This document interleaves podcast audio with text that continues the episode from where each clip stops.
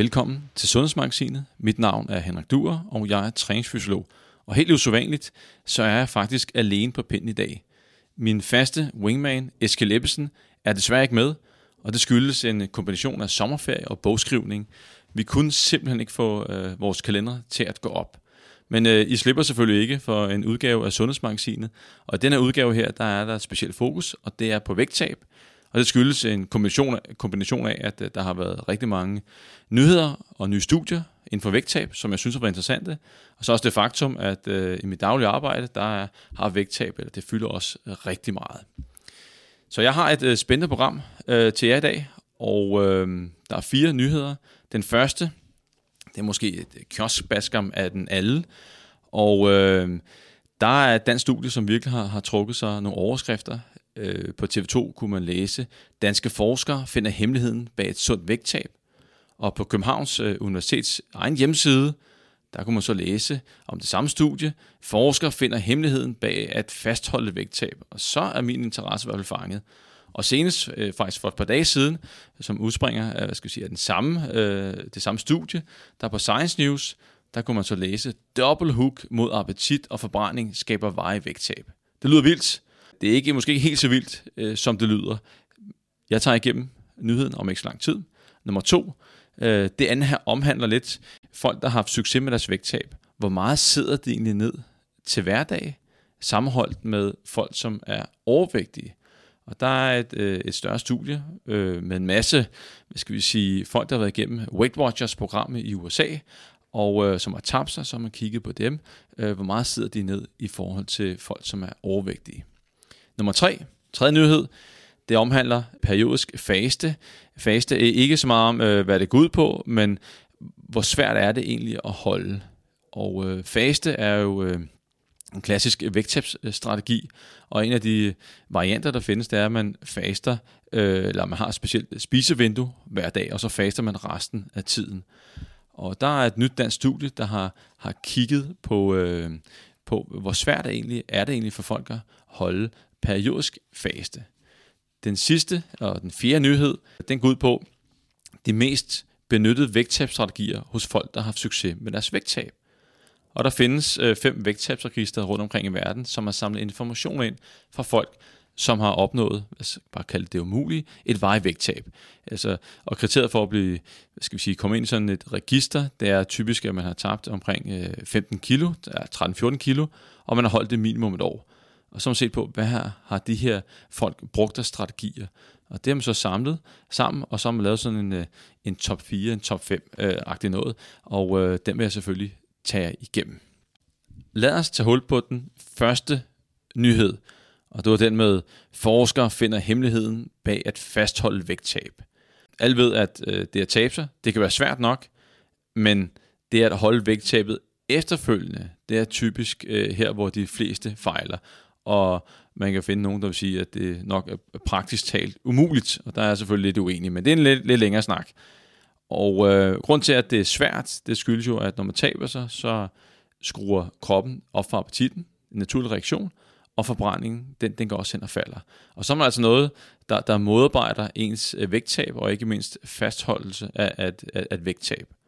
Og det, de så har gjort i, i denne her undersøgelse, som øh, de har hænderne over hovedet på, øh, det er, at de har testet en, såkaldt kombinationsterapi, hvor man motionerer to-tre gange om ugen, tror jeg to-en-halv gange om ugen snit endte med, og så samtidig med, at de dæmper appetitten med noget fedmemedicin. Og selve studiet, hvordan er det så sat op? Jo, øh, der er omkring små øh, 200 deltagere, som kommer ind i studiet, og det de starter med, det er, at alle ryger igennem, og det er altså overvægtige øh, deltagere her, og alle kommer igennem et 8 ugers hvad skal vi sige, øh, slankekurprogram, en såkaldt low calorie diet, og typisk er det omkring en, en 1200 kalorier. Så i det forløb af de første 8 uger, der er ingen træning, der er ingen motion, der er heller ikke noget fedmemedicin.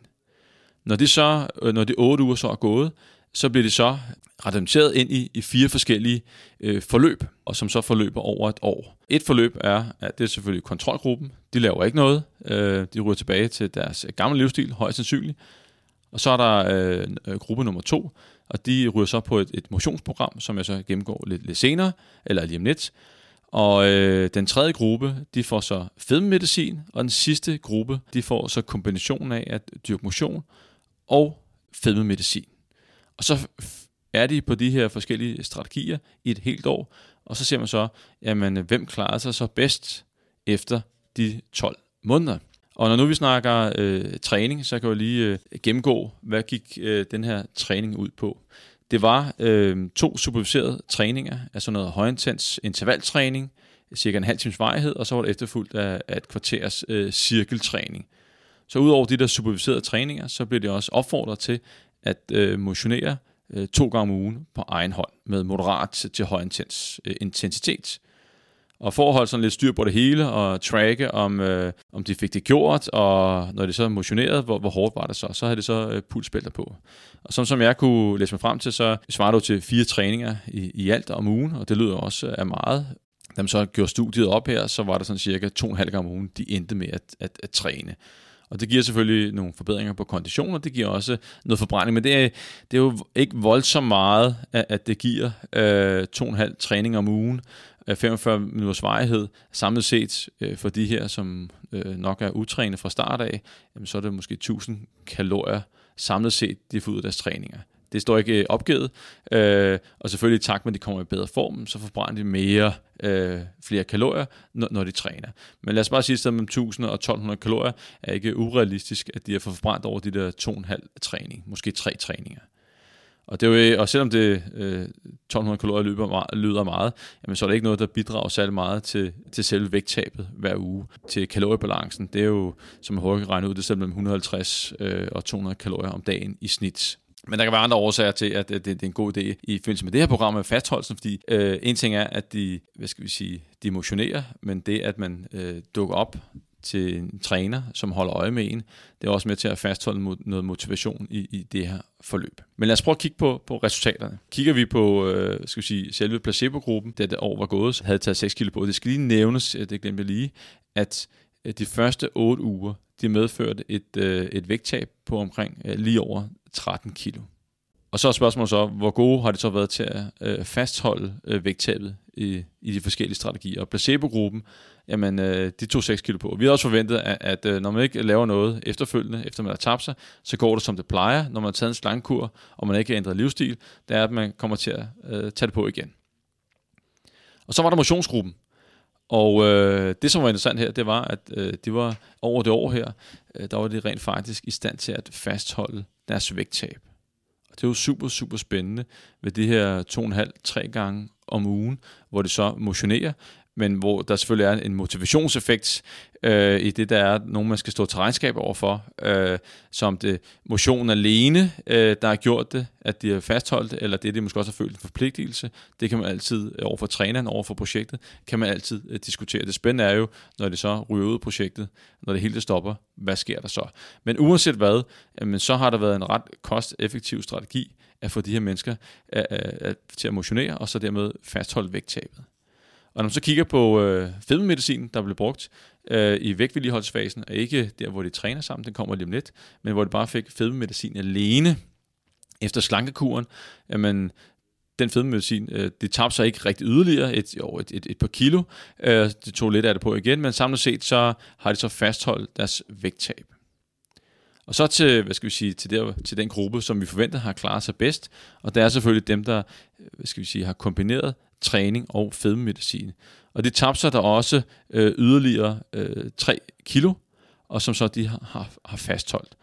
Så man kan sige, at vinderen er selvfølgelig ikke overraskende, det at man kombinerer fedmemedicin og motion i vægtvilligholdelsesfasen. Og det er det så øh, meget øh, skal vi sige, glad for, at det her studie her. Øh, jeg kan også godt forstå det, fordi at det, man normalt ser i, i vægttabstudier, i vægtvilligholdelsesfasen, det er, at øh, folk øh, tager, tager det på igen. Men spørgsmålet er, om det så har været øh, det værd. Fordi øh, kigger man på øh, fedmedicin, jamen en ting er, hvad, hvad skal forbrugeren øh, betale? Men hvad koster det samfundet? Der er jo til, tilskud. Så hvad, hvad koster det, når eksempelvis Novo Nordisk sender en faktura på noget, noget fedmedicin? Det er nok, øh, hvad skal vi sige, nogle tusind kroner øh, om måneden, kunne jeg forestille mig. Og hvis man så øh, ganger det op med 12, jamen så løber det op i et, et, et pænt stort beløb. Og når man laver sådan nogle interventioner her, så skal man tænke på sådan cost-benefit. Jamen, kunne de her penge været brugt bedre? Og selvom de jubler over det her, øh, at, at altså for 3 kilo ekstra, det, det er altså nogle dyre øh, 3 kilo, kunne man have gjort det, det smartere. Plus at øh, altså deres øh, fedtprocenten er selvfølgelig også bedre, eller bliver lavere, i det de øh, taber nogle ekstra kilo. Og der er altså en forskel på motionsgruppen og øh, dem, der dyrker motion og får fedmemedicin på 1,7 procent. Så det er, ikke, det, er ikke, det, er ikke, det er ikke voldsomme ændringer. Så min anke er selvfølgelig, øh, kan det her øh, betale sig i det lange løb. Fordi det, som også er interessant, det som vi ved fra mange andre studier, hvad sker der, når det hele det stopper? Hvad sker der, når det stopper med medicin? De, de skal jo ikke tage medicin for evigt. Og øh, vil de fortsætte med at motionere? Det øh, skal vi sige, vil jeg stille mig stærkt tvivl over for. Selvfølgelig er der nogen, der bliver grebet af det, og der er nogen, der har tabt mange kilo, og der vil fortsætte. Men tager vi sådan gennemsnittet, så ser fremtidsudsigten ikke øh, specielt gå ud, kan jeg forestille mig. Og når jeg kigger på, øh, på artiklen her, jeg skal nok linke til, så kan man se på, på vægtudviklingen i øh, vægtvedligeholdelsesfasen. Det kan godt være, at øh, det siger, at vægten er fastholdt øh, i, i det år, men hvis man lige prøver at forlænge de her kurver her, så kan man godt se, hvilken vej det går, og, og det er opad. Så jeg, jeg er selvfølgelig lidt, lidt skræmt øh, af, af sådan en kurve, der går opad, når vi snakker om øh, hvad skal vi sige, fastholdelse af, af vægt. Er det her øh, hen over hovedet undersøgelse? Ja, man kan jo sige, at i forhold til, hvad der ellers er vist inden for vægttab, så er der jo selvfølgelig positive resultater, men jeg har ikke hænderne over hovedet, fordi at jeg, har en, altså jeg vil gerne se, hvad sker der på en lang bane, og rent øh, sundhedsøkonomisk, at det her er en god forretning. De her 3 kilo ekstra, man får, eller 1,7 en ekstra ned i fedtprocent, de mange tusind kroner, det koster. Er det det værd? Kunne vi have gjort det bedre? Det tror jeg på. Og øh, men, men det, som jeg så, jeg så glæder mig over, øh, det er, at i det her studie her, der har motion, som er fuldstændig gratis, det har kunne fastholde vægttabet i det år. Gratis motion op mod øh, omkostningstung medicin. Så er så spørgsmålet i den virkelige verden, kan man få folk til at motionere? Øh, det er så øh, det, det store øh, spørgsmål. En anden ting, jeg gerne vil lige øh, hvad skal vi sige, kommentere på, det er jo, at øh, de her mennesker her, rent motivationsmæssigt, det er jo et forløb, hvor der er opfølgning, og det forpligter. Og øh, nu er alle de her mennesker her sat til at dyrke den samme form for motion. Og vi ved alle sammen, at skal man have succes med vægttab, så er det vigtigt med en såkaldt individuel tilgang. Hvor mange af dem her vil fortsætte til, med spænding og lave cykeltræning to og en halv gang om ugen? Det er et, et rigtig godt spørgsmål. Så for at runde den af her, så vil jeg lige gå tilbage til, til overskriften. En ting er, hvad BT og TV2 kan finde på at skrive, men når øh, Københavns øh, Universitet skriver, forsker finder hemmeligheden bag at fastholde vægttab, så synes jeg rent faktisk, øh, de overdriver. Der er lidt øh, clickbait i den, og øh, jeg synes egentlig ikke, det, det er værdigt, fordi at, øh, jeg synes ikke, at vi er i nærheden af at, at kunne sige, at vi har fundet hemmeligheden bag at fastholde vægttab. Det er sammen med Science News, som også slår sig op på at, at hvad skal vi sige, publicere, øh, eller gøre opmærksom på, og skrive artikler om nye spændende undersøgelser, at når de skriver dobbelt hook mod appetit og forbrænding, skaber veje vægttab. Og det synes jeg i den grad ikke, at man kan konkludere ud fra denne undersøgelse her. Okay, lad os rulle videre til den anden nyhed. Og i den her anden nyhed, der skulle vi kigge på folk, der har opnået et, øh, et vejvægttab, hvis man kan sige det sådan. Hvor meget sidder de egentlig ned i forhold til folk, som er overvægtige? Og øh, som jeg sagde indledningsvis, så det man har gjort, det er, at man har taget fat i Weight Watchers, som har en... Altså de er jo kæmpe store i USA, og jeg mener om, jeg kender ikke helt deres øh, koncept. Men øh, det, de har gjort Weight Watchers, det er, at øh, de har blivet ved med at tracke folk, som er i deres øh, programmer, blandt andet folk, som har opnået et, et vejvægttab. Og så har de øh, forsøgt at, at blive klogere øh, på den gruppe, blandt andet ved at udsende et, et spørgeskema, det er sådan et tværsnitsundersøgelse øh, her, så det er ikke noget med, at man følger dem over tid.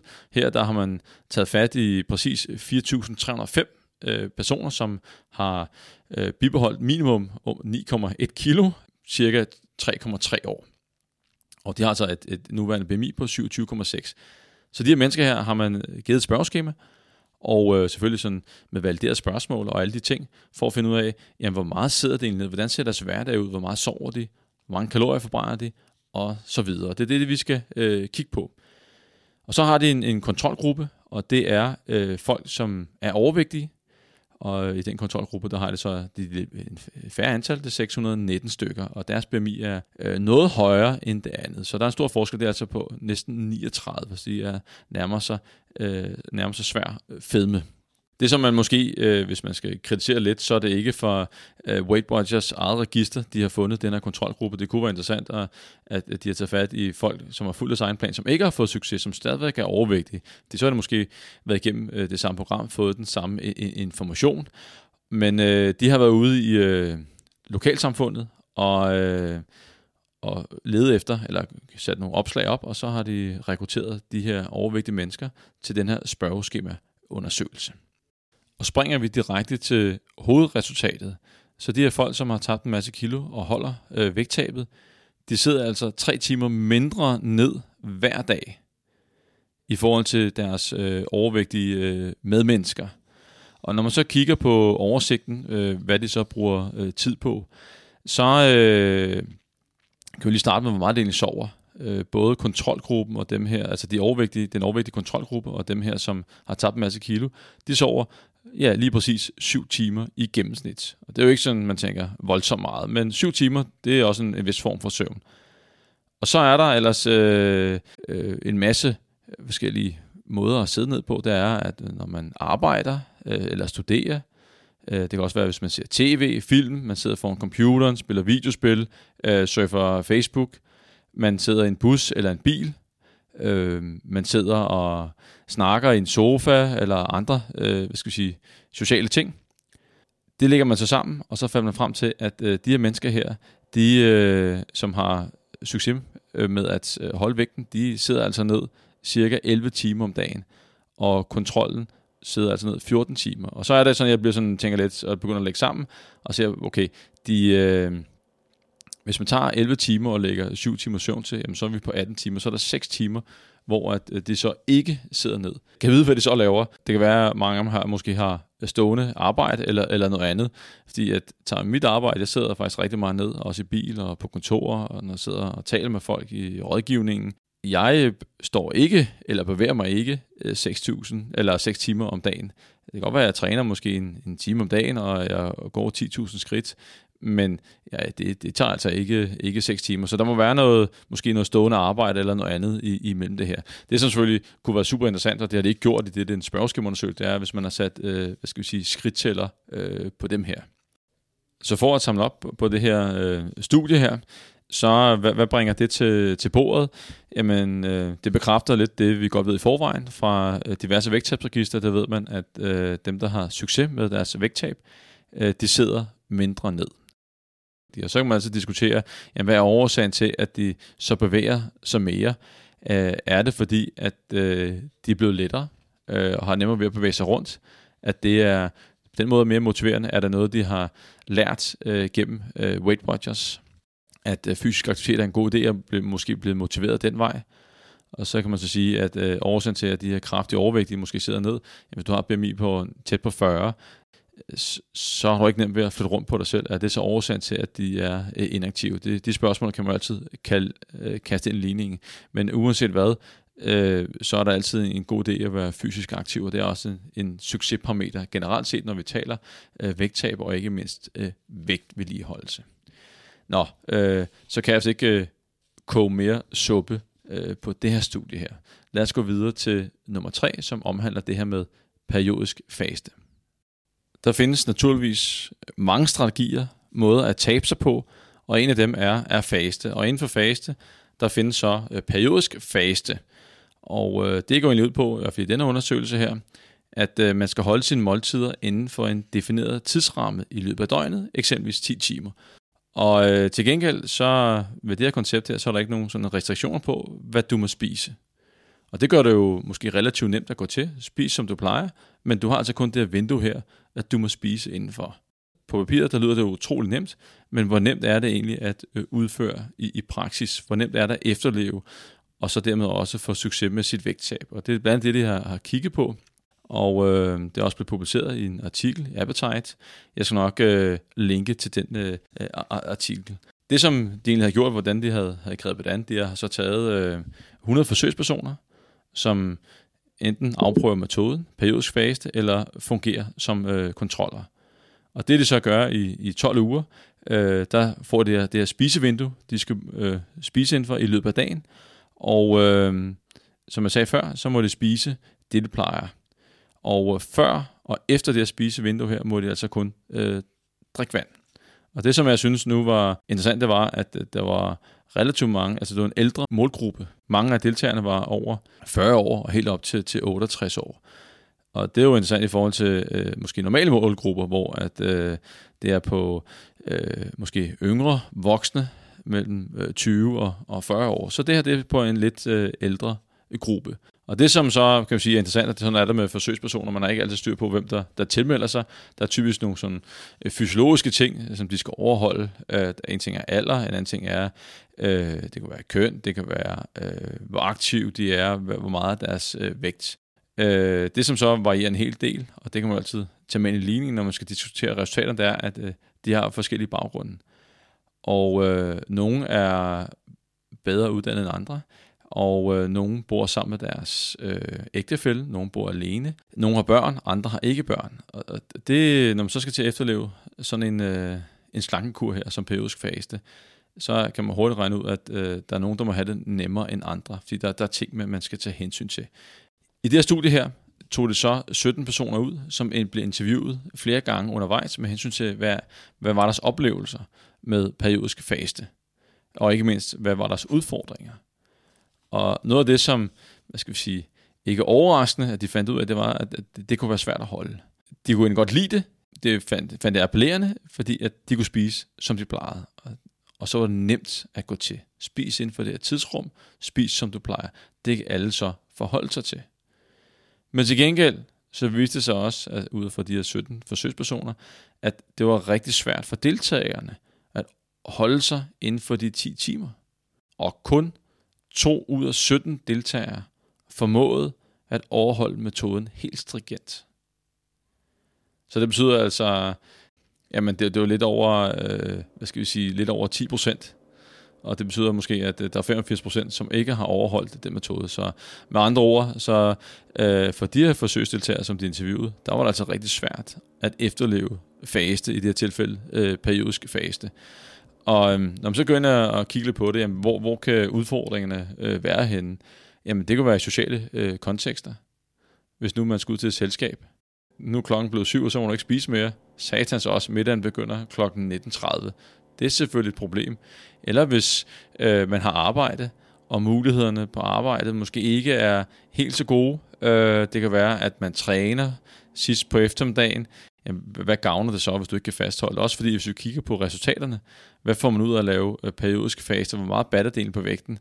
Øh, skal lige sige, at der er lavet ganske, ganske få studier øh, på mennesker øh, på nuværende tidspunkt, og øh, det er ikke noget, der slår andre vægttabsinterventioner.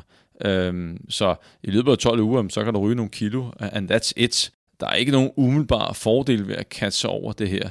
Øh, og bare det der med, at man begynder at være restriktiv med hensyn til tidspunkter på dagen. Man gør det sværere for sig selv. Eller her, hvor, hvorfor? Når man kan spise hele døgnet og så stadig tabe sig. Men det har selvfølgelig det plus, at øh, man kan måske spise det samme inden for det tidsrum.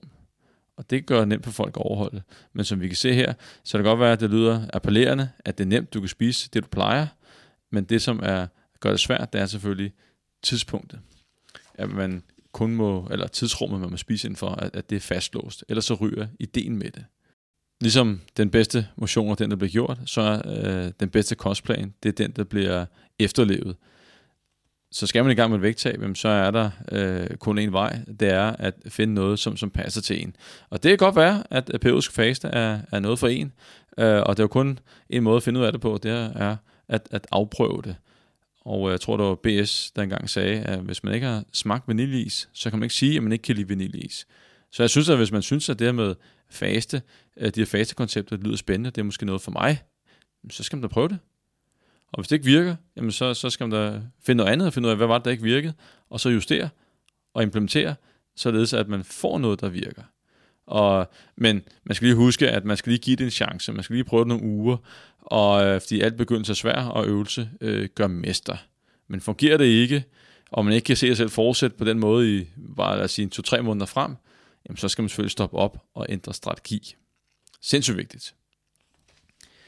Okay, lad os øh, kaste os over den aller sidste nyhed, og det var den med øh, de her vægttabsregister, hvor man har samlet information ind fra folk, som altså øh, har tabt en masse kilo, og holdt af, hvilke vægttabsstrategier har de så benyttet. Jeg kan måske lige indledningsvis øh, sige lidt om de her vægttabsregister, og øh, det er fordi, at øh, det har min, min store interesse. Vi taler jo alle sammen om, øh, hvor svært det er at, at fastholde vægttab, og her har vi altså fem register rundt omkring i verden, øh, hvor at det, der findes i USA, det, det er klart det største. Det kommer jeg lige tilbage til. Men det, der jeg synes er spændende, det er jo, at øh, her har vi nogle helt almindelige mennesker, der har formået det umuligt, og det er at opnå et vejvægttab. Hvad er det, de har gjort? Hvad har de gjort for at tabe sig, og hvad har de gjort for at fastholde vægttabet? Det synes jeg er interessant, for så kan man kigge på øh, skal vi sige, succesparameter. Det er også det, vi vil kigge på i den her nyhed her. Hvad er det, hvad skal vi sige, flest har gjort? Og en ting er, at der findes et, øh, et register i USA. Så findes der også noget i, et i Portugal, Tyskland, Finland og, og Grækenland. Og det er altså data, artikler, øh, der er lavet på baggrund af de register, man har kigget på i det her review. Og øh, der er i alt 52 øh, studier, som er inddraget her. Og så har man forsøgt at finde ud af, jamen, hvad har flest mennesker gjort i, det her, i de her registre. Der er selvfølgelig en, øh, en lille forskel på de registre. Desværre er det ikke det helt samme kriterie, øh, som de har indsamlet data øh, ud fra. Tager vi, øh, hvad skal vi sige, det, det amerikanske, skal man have tabt minimum 13,6 kilo og holdt det minimum et år. Man kan sige, at øh, Tyskland og Finland og Grækenland er hvad skal vi sige, stort set de samme kriterier, men øh, kigger man på det, det finske, jamen så skal man have holdt vægttabet i øh, minimum to år. I det øh, portugisiske, øh, der er det, hvis man skal have øh, minimum at tage 5 kilo for at være med. Så der er nogle forskellige øh, inklusionskriterier, øh, men øh, fælles for dem alle sammen er, at øh, de har tabt nogle kilo, og øh, de holder dag. Og specielt det amerikanske vægttabsregister, som er det største, der er over 10.000 personer, som har indrapporteret, hvad har de gjort. Og i de, i de fire europæiske registre, jamen, der er så flere hundrede. De er ikke op på 1000, men flere hundrede. Så databasen øh, i USA er, er den største. Det er også den, der har, hvad skal vi sige, har været ved, øh, eksisteret i, i længst tid. Og faktisk øh, i, i den allerførste, øh, en af de, jo faktisk den allerførste bog, jeg skrev, man kan ikke få den længere, hedder Kuren til vej vægttab. Den skrev netop på baggrund af det amerikanske vægttabsregister. Hvad er det, der kendetegner de her mennesker? Og øh, i ren inspiration, så lavede jeg mit eget lille danske vægttabsregister, øh, noget udvidenskabeligt. Men øh, jeg lavede min eget lille spørgeskema, og sendte ud via sociale medier. Jeg har en relativt stor øh, rækkevidde der, og folk var super flinke til at dele. Jeg fik faktisk øh, 3.000 besvarelser ind fra folk, som har, hvad skal vi sige, har opnået et jeg skal bare vægttab. Kriterierne var faktisk samme i mit lille register, at man skulle tabe 15 kilo og holde det minimum et år. Og hvis man vil vide lidt mere om det, så kan man altid surfe ind for bloggen. Og på min blog på henrikduer.dk og se, øh, der står lidt mere omkring øh, om min lille undersøgelse der. Og man kan altid sende mig en mail, hvis man har lidt interesse inden for det. Men lad os øh, hoppe tilbage til, øh, til den her, det her review her. Hvad, hvad kom de egentlig øh, frem til? Den mest hyppige strategi for vægttab øh, var eksempelvis at øh, også vægtvedligeholdelsen, fordi at det man så i, i det her register her, det folk gjorde under vægttabet, det gjorde de stort set, altså det var stort set identisk det, de gjorde for at fastholde vægttabet. Og det giver jo meget god mening, fordi så har vi den her livsstilsændring. Hvis der er noget, der skal til for at opnå et vej vægttab, så er der nok en livsstilsændring, fordi det der vægttab, det holder ikke til selv. Hvis det holder sig selv, jamen, så vil øh, det være, være nemt nok. Men øh, fundamentet for at veje vægttab ifølge mig er selvfølgelig, at øh, folk får ændret deres vaner, øh, så bliver det unægteligt nemmere at fastholde. Så skal det køre på viljens kraft, jamen så, øh, så er der jo bakke. Det kan vi ikke gøre resten af livet. Men lad os øh, kigge på nogle af de ting, som øh, flest har gjort. Og øh, en af dem, det var, at de sørger for at have, hvad skal vi sige, sunde fødevarer hjemme. Og det, øh, det har noget med at gøre med tilgængelighed, og vi kan også kalde det, adfærdsdesign. Øh, de her folk her har altså gjort det nemmere for sig selv at efterleve den sunde livsstil og, og tabe sig. Og det er selvfølgelig at have de her ting, som de nu skal have som en del af deres øh, diæt, deres kost, ting som mætter godt, som er sunde, jamen dem har de til rådighed. Og så står der så ikke noget om, at om de så har fjernet alle de, de ting, som øh, de måske ikke kan have så meget af. Og det er jo det der med, at hvis ikke man kontrollerer omgivelserne, så kontrollerer de dig. Så det er altså et super, super godt råd, det er at øh, indrette omgivelserne efter øh, ens øh, mål, i det her tilfælde er vægttabet. Man skal gøre det nemmere for sig selv at efterleve vægttabet og sværere for sig selv og efterleve de uhensigtsmæssige vaner. Øh, og det er egentlig både derhjemme, men måske også øh, på jobbet, hvis der er udfordringer her. Så var der en anden ting, som det også gjorde. Øh, det var med, hvad skal vi sige, mange af dem spiste øh, morgenmad. Og som videnskabeligt set, så øh, er der, om det er en succesparameter, det kan man diskutere, fordi at det handler jo bare om kalorieunderskud, og hvis der er nogen, der fungerer bedst uden at spise morgenmad, jamen, og stadig kan tabe sig, så er det jo fint. Den bedste kostplan er jo den, der bliver efterlevet. Men øh, vi kan jo bare konstatere, at øh, morgenmad, det var noget, som øh, mere end 80% gjorde i det her studie her. Og heller ikke overraskende, så har det skruet op for grøntsagerne. Det giver også god mening. For mere mæthed, for færre kalorier og en masse sunde fødevarer, vitaminer og mineraler. Det, som de også gjorde, det var, at øh, der var selvfølgelig en, en masse motion involveret. Ikke overraskende.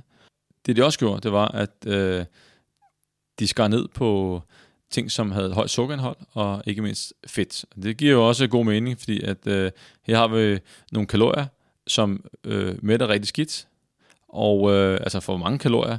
Og det er ikke fordi, at der er noget, der skal være forbudt, men man skal jo skære i, i kalorierne et sted, og øh, det bedste er nok at investere, dem der, man får mest mæthed og sundhed for pengene. Plus, at der skal være plads til nogle af de ting, som man, man, man sætter pris på. Men et eller andet sted, så skal man jo skrue ned, og det giver god mening, og øh, skal ned på de kalorier, som måske ikke gavner så meget i forhold til andre. Det var sådan top-strategierne. Hvis man så kigger lidt ned i bunden af, det var øh, under 20% rapporteret. Og der, der, der var en lidt en, en, en overraskelse for mig, det var, at øh, under 20 procent havde brugt, hvad skal vi sige, professionel hjælp, og her har det så listet hypnose op, gruppeforløb, vægttabs, altså øh, grupper, eller hjælp for en øh, professionel personlig træner, eller andre sundhedsprofessionelle.